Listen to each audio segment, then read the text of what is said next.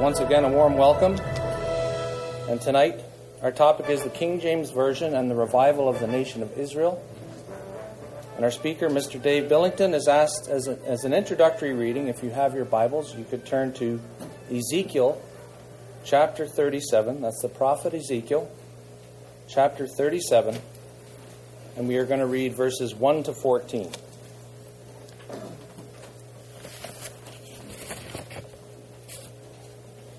Ezekiel chapter 37 and verses 1 to 14. The hand of the Lord was upon me, and carried me out in the spirit of the Lord, and set me down in the midst of the valley, which was full of bones, and caused me to pass by them round about. And behold, there were very many in the open valley, and lo, they were very dry. And he said unto me, Son of man, can these bones live? And I answered, O Lord God, thou knowest. Again he said unto me, Prophesy upon these bones, and say unto them, O ye dry bones, hear the word of the Lord. Thus saith the Lord God unto these bones, Behold, I will cause breath to enter into you, and ye shall live. And I will lay sinews upon you, and will bring up flesh upon you, and cover you with skin, and put breath in you, and ye shall live. And ye shall know that I am the Lord. So I prophesied as I was commanded. And as I prophesied, there was a noise. And behold, a shaking. And the bones came together, bone to his bone. And when I beheld, lo, the sinews and the flesh came up upon them, and the skin covered them above, but there was no breath in them. Then said he unto, unto me, Prophesy unto the wind. Prophesy, Son of Man, and say to the wind, Thus saith the Lord God, Come from the four winds, O breath, and breathe upon these slain, that they may live. So I prophesied as he commanded me. And the breath came into them, and they lived, and stood up on their feet, an exceeding great army. Then he said unto me, Son of man, these bones are the whole house of Israel. Behold, they say, Our bones are dried, and our hope is lost. We are cut off for our parts. Therefore prophesy, and say unto them, Thus saith the Lord God Behold, O my people, I will open your graves and cause you to come up out of your graves, and bring you into the land of Israel. And ye shall know that I am the Lord, when I have opened your graves, O my people, and brought you up out of your graves, and shall put my spirit in you, and ye shall live, and I shall place you in your own land then shall ye know that I, the Lord, have spoken it, and performed it, saith the Lord. So I will now ask everyone's kind attention and call on David to bring to us the topic, the King James Version, and the revival of the nation of Israel. Well, good evening, everybody, and welcome to the King James 400 Bible exhibit. I'm happy that you could all come out tonight. The prophecy that we just read together is a fascinating one. It's fairly well known, but not very well understood. It's part of the prophecies of restoration in the prophecy of Ezekiel. The meaning of the prophecy is really quite plain. We, we just read how the bones represent the whole house of Israel. And the bones are dead, and they come back together, and they come to life and they were the bones were in their graves in in countries far away. And god says i'll bring you out of your graves and bring you back to the land of israel. So this prophecy has to do with regathering the house of israel and bringing them back to spiritual life. And ezekiel the son of man represents those who speak to the bones and prophesy to them in the spirit of god's word and bring them to life so, what we see is a nation transformed by the word of the living God. Well, we may ask the question what is the connection between the King James Version and the nation of Israel? Because the King James Version is really a Christian Bible and a Protestant translation. And the nation of Israel is a nation that is centered around the religion of Judaism, and they don't accept the New Testament. So, how do those two things go together? Because they don't really seem to fit. But what we want to do tonight is look at the story of the King James Bible and the story of the Bible and the story of the nation of Israel and see how those two, um, those two ideas fit together. Well, the King James Bible is really an incredible book, and it's touched every single one of us in some way. All of us would know these words. This is the first edition King James Bible. The top left is Psalm 23. The Lord is my shepherd, I shall not want. He makes me to lie down in green pastures. He leads me beside the still waters. And we know uh, th- these, these verses. We've heard them, and they've impacted us and touched us in some way. Almost whoever we are, we've been touched by the King James Bible. And when they translated the King James Bible, it was based on the work of William Tyndale. And William Tyndale was not just a good translator, but he was somebody who could make the language come to life. He was somebody who could make the language memorable so that it flowed, so it had a cadence and a rhythm to the language. And he didn't just translate it with the best words to use, but he translated it so that we could remember it and so that it would flow nicely and it would be read very well. And that carried over into the King James Bible. I'm going to show you one example of that type of language. This is 1 Corinthians chapter 13, that chapter about love. And, and the translation of that chapter and the way it's worded is really quite beautiful. And a lot of it comes from William Tyndale's translation. But if you read that this verse through, we'll read it together, you can you can feel the rhythm in the language and how it's so easy to remember and how it flows so nicely. So when they translated it, they translated, translated it, when I was a child, I spake as a child, I understood as a child, I thought as a child. But when I became a man, I put away childish things. And so they really thought about how, we can, we, how can we make this language flow? How can we make this memorable? How can we make this easy for people to remember? And so they, they gave it this cadence and rhythm in the language of the Bible. And that's why we like it so much. And that's why when uh, William got married, William and Kate, I guess it was, if I got that right. Um, I'm not too much into the royals, but, but what Bible would they use at, at that wedding? Well, of course, they would read from the King James Bible. And we treasure the beauty of it, and the, and the language does indeed have a beauty to it. Well, about 2,000 years ago, Jerusalem fell to the Roman armies, and that was the end of the Jewish nation. And they came and they destroyed Jerusalem, and they carried away the treasures from the temple. And when they got back to Rome, they made an arch, the Arch of Titus, to commemorate their victory. And they engraved this picture on the arch. And that's how we know what the candlestick looked like that was in the temple, because that's the only picture we have it, is that engraving from the Romans on the top left. And we can also see some trumpets, probably the silver trumpets from the temple. And so they carried all those things away, and they carried the people away, and the people were scattered throughout the world. And people throughout the centuries believed the Bible because of what it had said about the Jewish nation and how those things had come to pass, how they were scattered, how they were persecuted, how they were a proverb and a byword, how they were expelled from one country to another.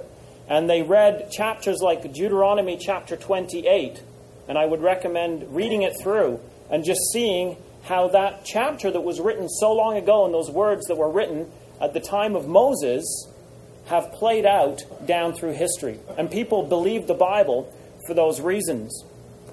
And it was at Masada that the Jewish people had that final last stand, that fateful last stand, when the rebels that were there and the women and the children remaining committed suicide rather than give way to the Roman armies. When the Romans built this huge ramp uh, up to the top of Masada. It was a towering platform up above the desert, impregnable, built by Herod. And yet the Romans just slowly and steadily built this ramp. And I took that picture from the breach in the wall where the Romans breached the wall. And the, the Jews on Masada knew the Romans were coming the next day. And rather than surrender to them, the remaining warriors and women and children committed suicide on Masada. And when they had excavations there in, in the 50s or 60s, they found the bones of the rebels in this place. And the dried out bones that had been there for almost 2,000 years, just like the dry bones in Ezekiel, were found in, in this place. Well, it was around that time that the Dead Sea Scrolls were hidden, that we have a replica of here at the um, exhibition uh, tonight.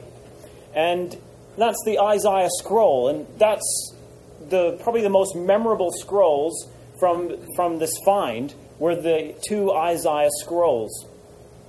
And in Isaiah chapter 30 and verse 8, God said to that prophet, He said, Now go, write it before them in a table, and note it in a book or a scroll, that it may be for the time to come, forever and ever.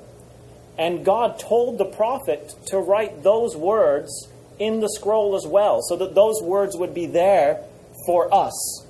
And then we found scrolls that were 2,000 years old, only 600 years after the prophet himself penned those words. Well, at that time, somebody hid those scrolls in these caves at Qumran. And they hid them most likely because of the invading Roman armies, maybe in a way to protect them. We're not sure why they hid them in that place, but they hid them there in that dry, very dry desert climate, and they were left there uh, for many, many years. Well, the, the Christians at that time eventually became, many of them became part of minority groups because the one group that grew bigger than all the others and, and the most powerful group, the, the, uh, what became known as the Catholic Church, united with the Roman Empire and had all the power and influence and didn't allow any other views or discussion about the Bible and didn't allow people to have Bibles themselves. And this, this drawing is of the Waldenses, and it's here in the exhibit. And it shows that um, their village has been destroyed and they have to flee. And that's how those people lived in the Alps on the border between uh, France and Italy. And they lived in the mountains as a safe haven to protect themselves. And there were many groups, different groups, that were known as the Waldensian groups. Really, it was the term for Protestant in those days. And these people treasured the manuscripts they had. And of course, every manuscript had to be copied out by hand. And so they would copy out those manuscripts, their Bibles, by hand, and then they would treasure them and look after them. And many gave their lives for that Bible. And many of them memorized the words as well, because it wasn't like us when you could come here tonight and you could walk in the door and we would give you a free Bible, because the Bible's so plentiful in our day. In those days, it wasn't like that at all. If you wanted one, you would have to either get somebody to copy it out by hand for you, or you'd have to copy it yourself or you would just memorize parts of the Bible so that you would always have it with you. And that's what people did. They memorized whole books of the Bible in those days. Well, this book here is in the exhibition tonight, and uh, it's over there in the back corner. And I would uh, recommend that after we're done speaking together, that you would take a look at that book. It's an incredible um, book with quite a story to it. It was written by Samuel Morland, who's pictured on the left, and it was written at the time of Oliver Cromwell. And Samuel Morland wrote this book on behalf of the Waldensian groups who were being persecuted at that time by the Catholic Church. And he appealed to Oliver Cromwell for help to come and help these people. And the book is all about the Waldensian groups and about the manuscripts uh, that they had. And in that book, and this is a copy of, of a page of it, it records some of the manuscripts that Samuel Morland brought, brought to England at that time. And the book was published in 1658, was it, I believe? 1658, yep. So, uh, and he recorded here a list of manuscripts that he brought over to England from the Waldensian groups. And if you just see about two thirds or a third the way down, it says in the volume F. So this is what he was bringing with, uh, with this book. In the volume F are collected and written in parchment in that which is the Waldensian language, a very ancient but fair, uh, of a fair and distinct character. And then he lists all the books of the Bible that he brought. These were the manuscripts that these people had treasured for centuries, that they had looked after and they had gave their lives for. And these manuscripts then went from these groups to other groups and began to make their way into other countries like England. And the Waldenses commissioned a translation of the Bible from their language into French. And the title page of the Bible is pictured on the left. And it was published on June 3rd, 1535. And it went from France into other places, and it went to England. And as a matter of fact, it was used as one of the sources that our King James Bible was translated from. So we have a story of those manuscripts, how they made their way from the time of the apostles down through the centuries, and the people that had them were people who cared about them, people who gave their lives for them. And that's why these manuscripts weren't corrupted, why they were kept, and why the text wasn't changed, because these people would give their lives for that book. So they, they were not the kind of people that would corrupt its message. And, and so there's a story then of how these manuscripts were kept, and then how that they were treasured during this time in the Alps, how the people were persecuted, and how many times would they have looked at Psalm 23 and those beautiful words in other passages in the Bible that would get them through. And every single one of these manuscripts tells a story. And if we could know the story, we would know the story of countless people who had fingered the pages, who had looked at those words for consolation and comfort and strength. And not only that, to see God's hand at work in the world and to look at the prophecies and to be able to see how they were being accomplished. And we can do the same thing today. Well, first, William Tyndale did his work, and we won't go through the whole story tonight. But then after him came this Bible called the Geneva Bible, and it was really the Bible in many ways of the Puritans. And the Puritans were the ones who came to North America, and really the United States was based on, on, the, on the Puritans. They were really the backbone of the, of the country, of that country. So the Geneva Bible had a large influence on North America. When we start to look back at the history, we certainly see that that is the case. On the top right is the uh, crest for Yale University. And Yale University, of course, goes right back to the time of the Puritans. And on that crest for Yale University, there's Hebrew writing in that crest.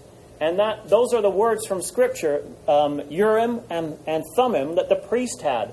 And so they took the Hebrew language and they put it on their crest for their university. That's how connected those people were to the Bible at that time. And when we start looking back at the history of, of the United States, we can see how much the Bible had an influence on them and influenced their nation. And the English Bible had a huge impact on the world, even in the early days, before the King James Bible.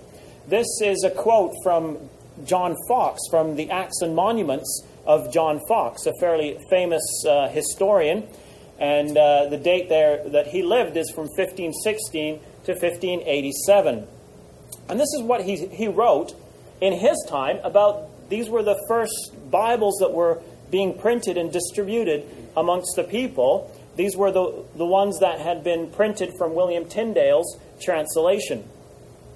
And John Foxe wrote, he, he said, These books of William Tyndale being compiled, published, and sent over into England, it cannot be spoken what a door of light they have opened to the eyes of the whole English nation, which before were many years shut up in darkness. So the, the society was being now illuminated and transformed by this book.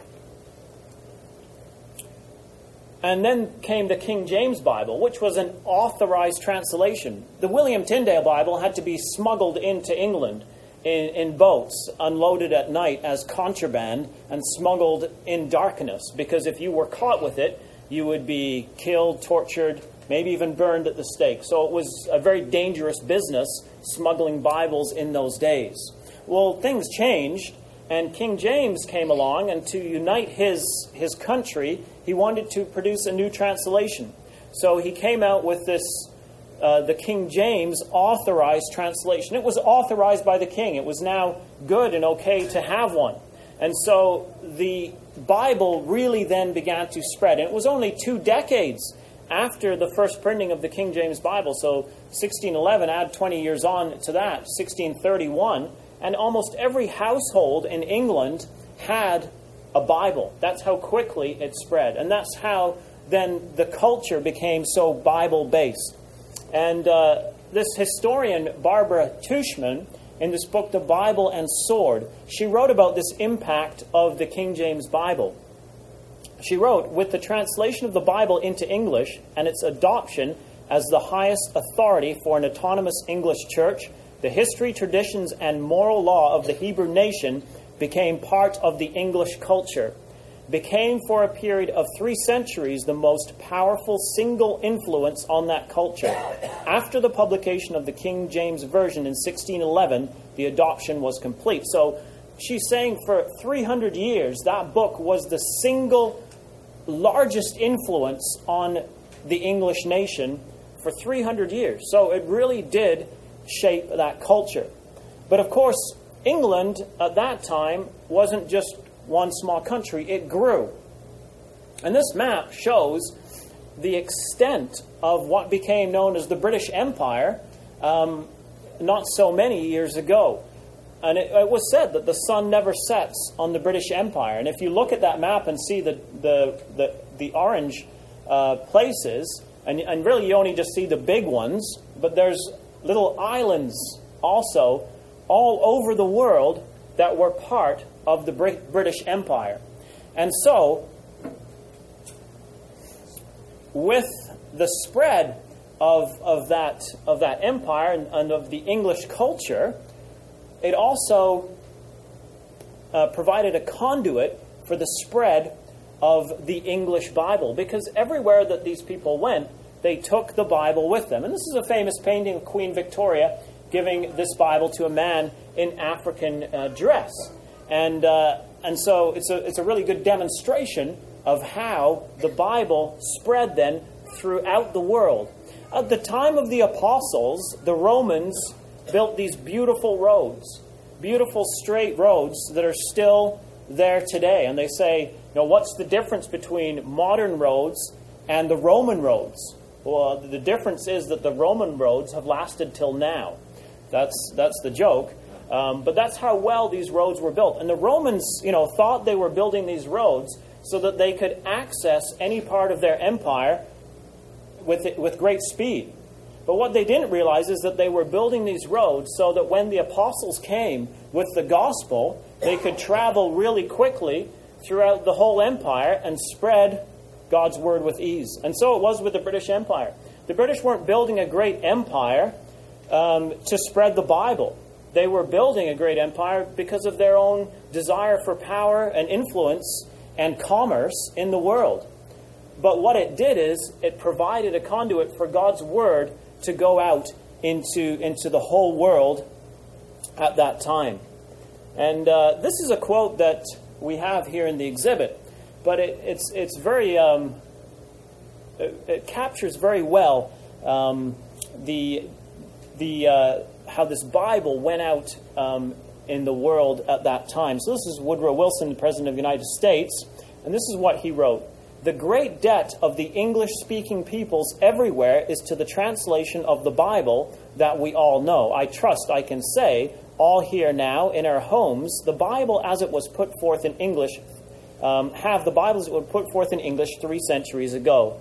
No other book of any kind ever written in English, perhaps, no other book ever written in any other tongue has ever so affected the whole life of a people as this authorized version of the scriptures has affected the life of the English speaking peoples. So this really is a book that just shaped our, our whole entire English culture. And, uh, and this man certainly knew what he was talking about um, when he wrote those words. And uh, somebody just from the other side of the spectrum, this man's a Jew, uh, Michael J. Pragai, and he's an Israeli writer and diplomat. And um, this is so an outside view, not somebody that was in this culture so much, but somebody really looking from another culture um, at ours. And this is what he wrote um, about the same thing. The milestone in the story of Britain's involvement with the Holy Land was the translation of the Bible into English. As a result of this translation, the entire web of English history, church, tradition, and law was infused with the biblical tradition of the Hebrew nation. For the span of some three centuries, the Bible became the single most powerful influence in English culture. So now we ask what's the relationship between the King James Version and Israel, between the Jewish people? Because the one is a Protestant English translation, that includes the New Testament, and the other is a nation that is centered around Judaism. So, how do these two things come together? Well, what Michael Pragai is saying for three centuries, the Bible was the greatest influence on the English culture. And of course, a large portion of that Bible is the Hebrew Scriptures. And so the Hebrew Scriptures became part of our culture. And so when we saw that crest from Yale University, they took Hebrew words from the Old Testament Scriptures and they put them on their crest. And so we see that there's some kind of a bridge then between these, these two things, between the Hebrew nation and between the English speaking culture.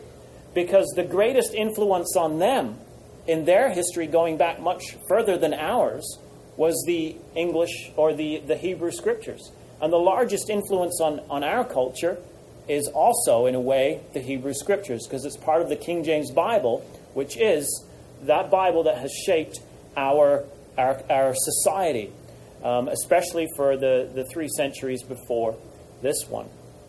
Well, that Bible had a message.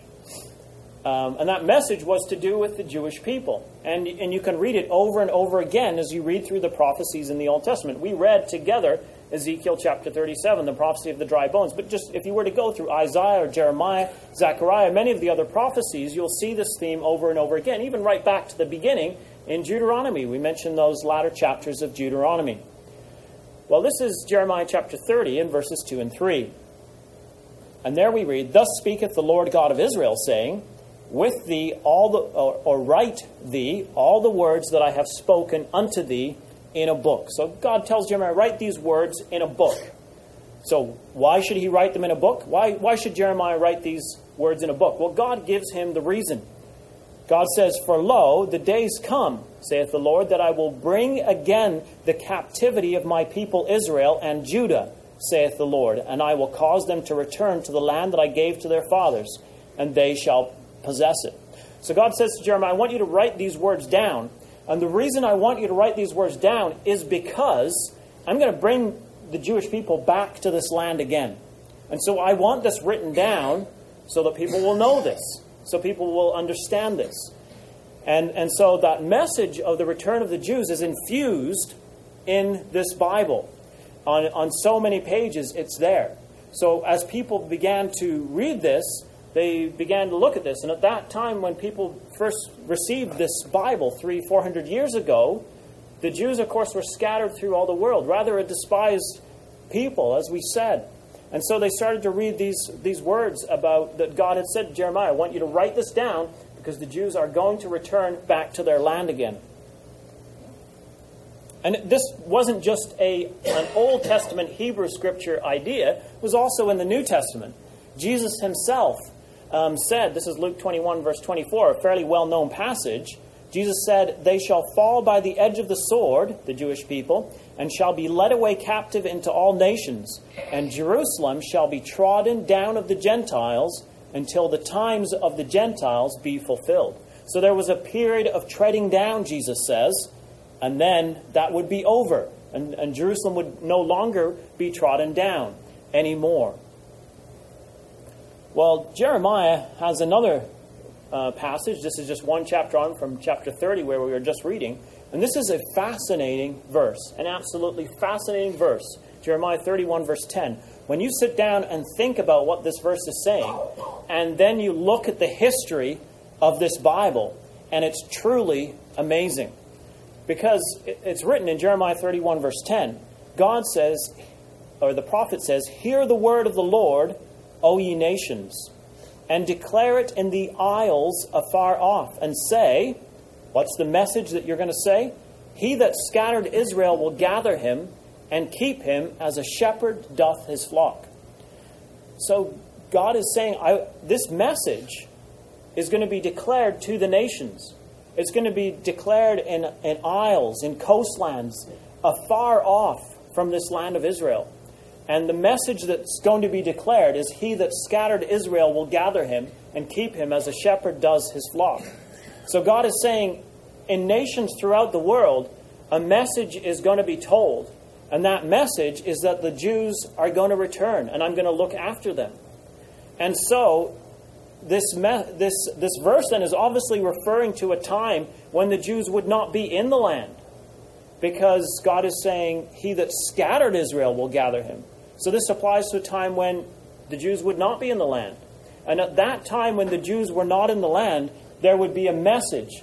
And that message would be that He that scattered Israel is going to gather them back to their land again. And so people began to read the Bible three, four hundred years ago, and they looked at these passages, and they began to write books about this. And we have some of these books here in the uh, in the exhibition. We have this one here as well that was written in 1646. So just you know, not too many years after the King James Bible was published. And what's he writing about? Israel's redemption. Israel's redemption, re- redeemed, or the Jews' general and miraculous conversion to the faith of the gospel, and, uh, and returning into their own land, and our Savior's personal reign on earth, um, and, so forth. So he's saying, he writes this book and he says the Jews are going to return to their land, and our Savior is going to return um, as well to, to establish his kingdom. And he calls his book Israel's Redemption. And this was published in London in 1646. Then we go to France, and uh, this is even earlier than, than uh, the book that we just looked at. I, I, can't remember the date, but the book is here also in the exhibit, and you can see it. And in the preface to this book on, on Bible prophecy, this man called Pierre Jurieu, he wrote to the nation of the, the Jews, and he had a message for them. And it was a, the similar message to Robert Maton that we just looked at. And he says, I desire of that people that they would please to read this book attentively and without prejudice, especially from the middle of the second part to the end. They will find nothing there that can irritate them. I confess the hopes they conceive of a kingdom of the Messiah, which shall be chiefly for them is built upon express and un- unquestionable prophecies that even their Jerusalem should be rebuilt. And so he's talking about the same message. He got it from the French Bible, maybe that French Waldensian Bible. Um, so there we have in, in, in, the United Kingdom, this message is being written about. Um, that message in, Isaiah, in Jeremiah. He that scattered Israel will gather him. Here's somebody in France writing about the same thing and, and saying the same thing. And this man wrote in uh, 1800 in America. And he said the same thing in this book of a series of lectures published in, in 1800. Just go about halfway down the page there. He says, Nothing need to be more plainly declared than this that the Jews shall certainly return and possess their own land again, notwithstanding their long captivity and utter dispersion. So people read their Bibles and they read these verses and they believed it and they wrote about it in these type of books. And they were ridiculed by people in that day. They said, You've got to be kidding me. Those people, they don't speak the same language. The, the Jewish land is part of the Ottoman Empire. It's never going to happen. It's a joke. And people laughed at them, but they believed it because that's what the Bible said. And this man, uh, John Thomas, he wrote a book in uh, 1848 called Elpis Israel, which is Greek for the hope of Israel, taken from the New Testament. And he not only writes about that the Jews would return to their land, but he also writes about the way that they would return, which is really quite incredible. And, and he wrote, in 1848, he wrote, I know not whether the men who at present contrive the foreign policy of Britain entertain the idea of assuming, the sovereignty of the Holy Land and of promoting its colonization by the Jews. Their present intentions, however, are of no importance one way or the other, because they will be compelled by events soon to happen to do what, under existing circumstances, heaven and earth combined could not move them to attempt. So he said it might look impossible now. He said, but Britain is going to help the Jewish people go back to their land again. And when we look back on it now, it's absolutely incredible that he could write that in 1848. It all comes from the Bible. He just simply read the Bible and believed what the Bible said. And even though people may have laughed at him, he wrote it down and we can read it today. And if you ever get a chance to read that book, Elpis Israel, it's, it's a great book. And he, and he says a lot more than this um, about those things. Well, another uh, man uh, that came after him is a man by the name of Robert Roberts and he was a preacher. He was an, uh, the editor, actually, of the, of the Christadelphian magazine for a number of years. And he traveled throughout the world. There's uh, two books A Diary of a Voyage and A Diary of a Second Voyage um, to Australia and other lands.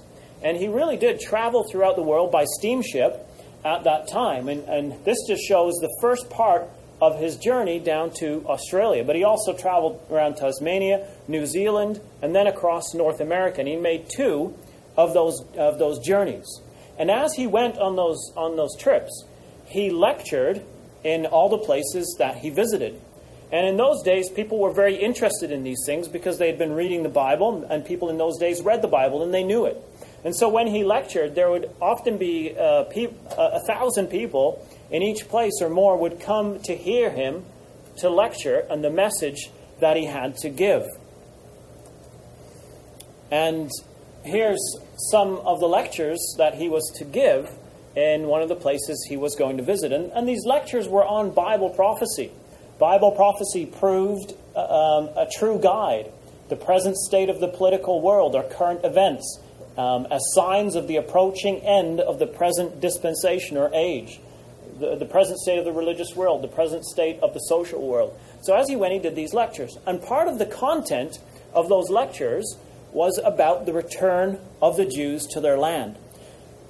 This is a fulfillment of Jeremiah chapter 31 and verse 10. Declare it in the isles afar off and say, He that scattered Israel will gather him. And that's what this man was doing. And I don't really think he thought, I'm fulfilling Jeremiah 31, verse 10, and lots of other people did it as well at that time. But he really was declaring that message in isles afar off from the land of Israel that the Jews had to be regathered. This is something that he wrote in 1885, February 10th, 1885. So at that time, the Ottoman Empire was still powerful, and uh, the land of Israel was sort of a backwater in that empire. People didn't want to live there the, it was infested with malaria. It wasn't a friendly place to live. It was underdeveloped. It was a backwater.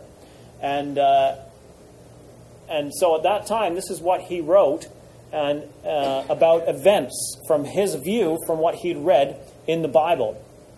He said, A new turning point has in fact been reached, at which there is scarcely anything we may not short, shortly see in the way of the comple- uh, completion of the political program on which our eyes have been fixed with earnest solicitude for over 30 years past.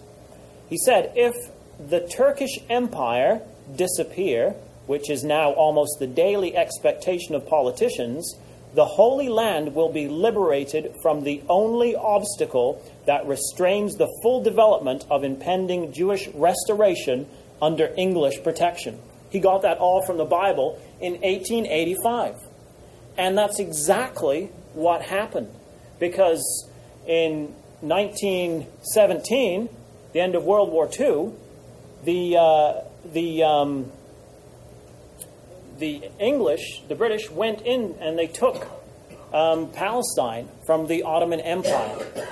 And it was then that the Jews really started to return from the ends of the earth. And this is a book by the historian Martin Gilbert. And he calls his book From the Ends of the Earth The Jews in the 20th Century. And that's exactly what happened in the last century in our time. And so General Allenby, pictured here, walked into Jerusalem when they captured it from the Ottoman Turks. And he walked in out of respect for the city. Um, he dismounted and, and walked in November 1917.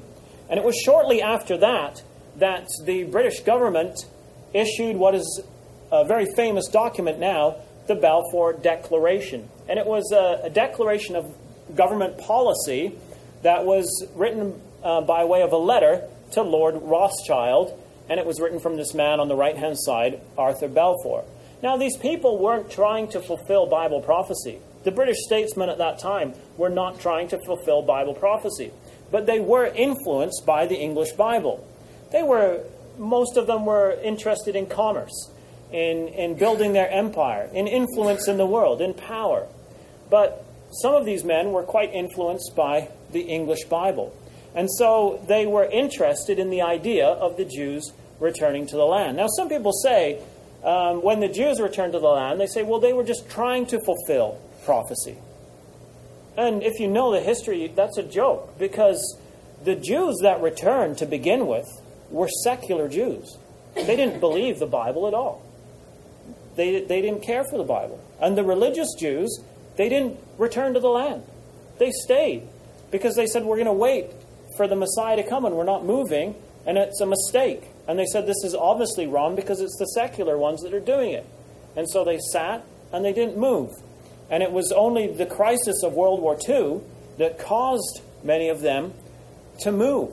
So nobody was trying to fulfill Bible prophecy. It was the furthest, furthest thing from their minds. They were fleeing persecution. They were living life. They weren't thinking that we are fulfilling prophecy. And it was the secular ones that first went back to the land. And so at that time, His Majesty's government viewed with favor um, the establishment in Palestine of a national home for the Jewish people. And so this then became the British mandate for Palestine, and, and at that time, the Jews were able to return. Well, it was after World War II that the State of Israel was established. And during the debate at the United Nations as to whether there should be a national home for the Jews in Palestine or not, Chaim Weizmann, who is pictured on the right, and here he is with uh, Truman, the President of the United States. Um, Weizmann was later became the first president of uh, the nation of Israel. Ben Gurion was the prime minister, and he was the first president. Anyways, in the in the debate, he read from the King James Bible to the whole of the United Nations, as it were, to every nation in the world. And he read from Isaiah 11, verses 11 to 12, which he just shortened down um, by just missing a little bit out where I've put the three dots there. So, this is what he read out to the United Nations. The Lord shall set his hand again the second time to recover the remnant of his people. And he shall set up an ensign for the nations, and shall assemble the outcasts of Israel, and gather together the dispersed of Judah from the four corners of the earth. And everybody heard that. Everybody heard God's word and you could see it happening in the world um, at that time. And so, the state of Israel was established, and those were turbulent times and, and trying times. Um, but in 1947, when that vote took place, there was another man in Jerusalem who was thinking about something really entirely else. He was very interested in what was happening at the UN, but he had he had another concern. And that concern was that he had been in touch with an antiquities dealer, an Arab antiquities dealer in Bethlehem. And this antiquities dealer had something that he wanted him to see. And this man was a professor at the Hebrew University. He was an archaeologist. And he was very interested in going to see this.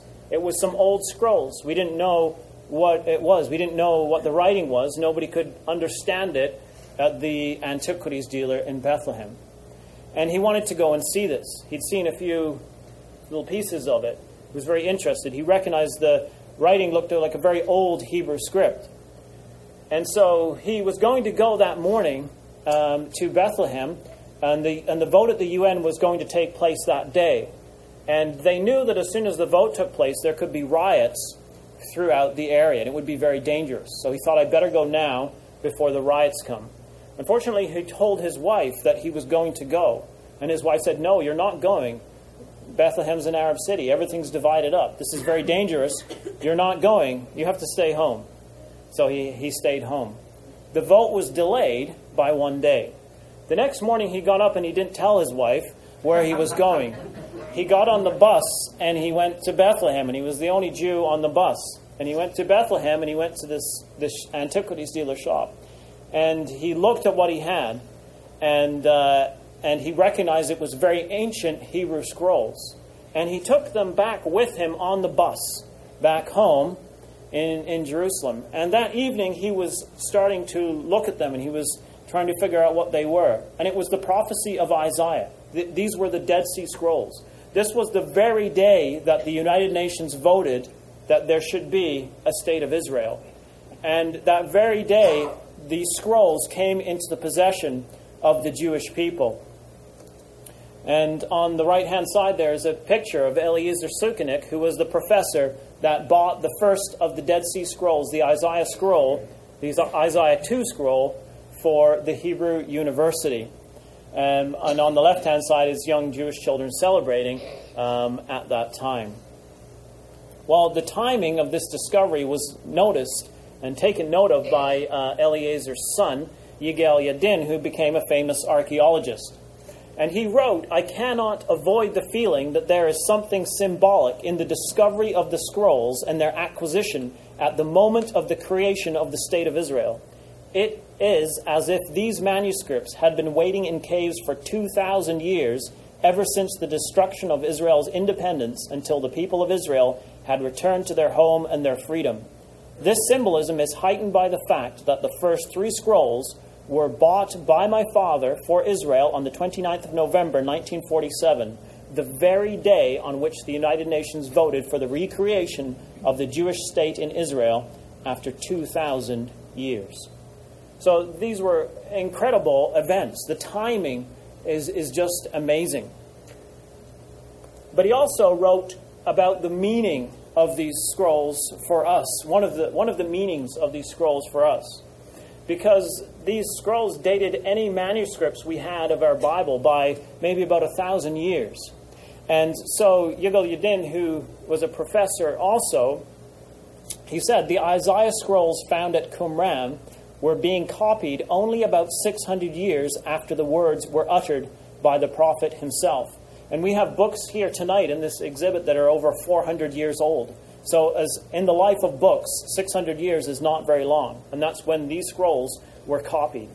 And he says, What is astonishing is that despite their antiquity and the fact that the scrolls belong to this pre standardization period, and what he means by that is, that is before the Masoretes uh, sealed everything down to you know, the vowel symbol that couldn't be changed. And it's before that. Um, these scrolls are from before that he says that they are, on the whole, almost identical with the Masoretic text known to us. So this find, not only the timing of it is, is amazing, the timing that, the, that these scrolls were discovered, but it also shows us that the text, that our Bible and the King James Bible, that that text, that it, uh, our Bible was translated from that. It shows and confirms for us the accuracy of that text. So the King James Bible really transformed the English speaking world. And it infused us, many of us, with an interest and a love for the Jewish people. And it shaped our society and our culture in, in so many different ways. It really transformed um, society completely, this book did. And what's interesting is, is that today, the nation in the world that's probably most influenced by the Bible, at least by the Hebrew scriptures, is the Jewish people. We, as an English speaking culture, are losing interest in the Bible. Many people don't care anymore. They don't want to know about the Bible anymore. They don't want to talk about it. It's almost a taboo subject to bring up the Bible at, say, at the lunchroom at work. You know, it's like uh, you know something that maybe you shouldn't bring up. But that's our society. We're losing interest. And yet, the, the Jewish nation is actually becoming more interested in the Bible. And the Bible's actually transforming that nation. So that in 1948, it was a secular nation, completely secular nation. Today, it is becoming a very religious nation. As a matter of fact, over 50% of kids in, in uh, kindergarten are now coming from religious homes. And the nation is changing into a much more religious nation. And the Bible is actually transforming that nation. So here you are driving along the road in Israel, and there's a big banner um, put up at the side of the road. And it's a quote from Genesis. And it says, uh, For all the land that you see, to you will I give it, and to your seed forever. Quote from Genesis. And the Bible is really becoming very prominent in that nation. It's the nation that is most influenced, at least by the Old Testament, today. So the Bible transformed our nation, our culture, um, and still has a, a strong influence today. Today, that same book is transforming Israel. And there's lot, many more prophecies about Israel that have to be fulfilled yet. And so I say to you, watch Israel. Because every day it's in the news, and every day it's moving ahead with God's purpose. And it will give you faith in this Bible. Well, we began by talking about Masada. And at Masada, there were excavations done. We talked about how they found the bones of the rebels there after 2,000 years. Well, this is a reconstruction of the synagogue that was at Masada. And when they began the excavations at Masada, they found um, the synagogue, and in every synagogue there's a geniza. And the geniza is the place you put worn out scrolls because you're not allowed to throw them out because they have God's name on and that's sacred. So we don't throw them out, we put them in the Geniza. So if you find a synagogue, you start looking for the Geniza in the hope that there may be some scrolls there. And that's what they did. And on Masada, in, uh, in the back right hand corner where that building is, that's where the Geniza was. And there they found a, a scroll that was Ezekiel chapter 37, the reading that we open with tonight, the prophecy of the dry bones was found on Masada. I ask you, is that a coincidence? I don't think so.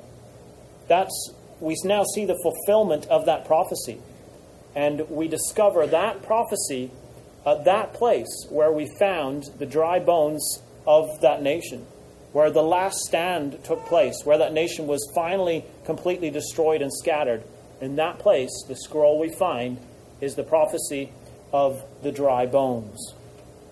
Well, today, our society is still very much, in some ways, influenced by the Bible and the results of, of what the Bible has done to our society.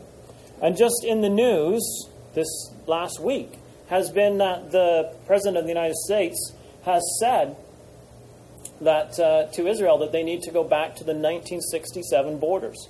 And that would even include giving Jerusalem um, back to, to, to the Arab people and relinquishing a city that is very close to them. And not only that, um, all the biblical heartland and the cities like Hebron and, and, and Bethlehem and, uh, and uh, other places throughout that area are all very biblical places to the Jewish people. And uh, the Prime Minister of Israel, Netanyahu, rejected Obama on borders. But when we read that uh, verse from Zechariah, we see how that God's word is still working out in our world today. Because in Zechariah chapter 12, verses 2 and 3, it says, Behold, I will make Jerusalem a cup of trembling unto all the people round about, when they shall be in the siege against Judah and Jerusalem. And in that day will I make Jerusalem a burdensome stone for all people. All that burden themselves with it shall be cut in pieces, although all the people of the earth be gathered together against it. Today we say all the nations of the world against Jerusalem, against the Jewish state. Almost every nation, without question, is against the Jewish state. As a matter of fact, there's one nation today that's maybe not against the Jewish state, and I'm happy to say that that's Canada. And, uh, you know, as a Christadelphian, I don't get involved in politics, but I must say that I'm happy with, with Stephen Harper uh, today because today um, Canada took a line against everybody else. And it's hard to take a line when everybody is going one direction to stand up and say, no, we're going to do what we believe is right. And that's what the Stephen Harper government said. We don't, they said, we don't care about the cost, we don't care about the consequences. We're doing this simply because we believe it's right. And that's because Stephen Harper is influenced by the English Bible. It's still the influence of this Bible. It's still affecting the world today, and it's affecting our country to Canada today. This on this very day, it's affecting um, the world. Um, and so Canada took a pro-Israel line at the G8 summit, and the Canadian delegation blocked mention of 1967 lines in uh, the Group of Eight leaders' joint statement calling Israel and the Palestinians to return to peace talks. So, and Stephen Harper has done this on other occasions. He said, "No, we're we're going to do what's right, and we're not going to support apartheid." Against Israel because we, we believe that's wrong. And so we're going to do what's right, even though it may mean that we're going to be, um, we're not going to get a, a, a, seat on the Security Council at the UN because we said that. And, and Canada didn't get a seat on the Security Council um, a few months ago because of what they said about Israel. And the other nations in the world turned against them. Today, otherwise, we see all nations turning against Israel. And it's a fulfillment of Bible prophecy, and it's in our Bibles. Well, when I went to Masada recently, um, there in the room, and right beneath this man's chair, is the Geniza where the prophecy of the dry bones was discovered. And he's sitting there and he's writing a new scroll. And so we really do see that the Jewish people are coming back to life again and that they are being influenced by the Bible. And so I'd like to finish with this quotation from Isaiah chapter 40 and verse 8 where the prophet wrote, The grass withereth, the flower fadeth, but the word of our God shall stand forever. And it will. This is the 400th year of the King James Bible, but it's not the end of the story. Even though people may not be interested today, God's word will accomplish what it has said. And I say to you, just watch Israel and, and keep watching because you will see that these things will, will happen exactly as it's laid out. And is exactly as these people wrote about, like Robert Maton, Pierre Jurieu, these books that are here tonight, the words that they wrote hundreds of years ago based on this Bible are still and even more relevant today than they were when they wrote them because we can see that what they wrote is actually happening in the world around us. I'd like to thank you very much for your very kind attention.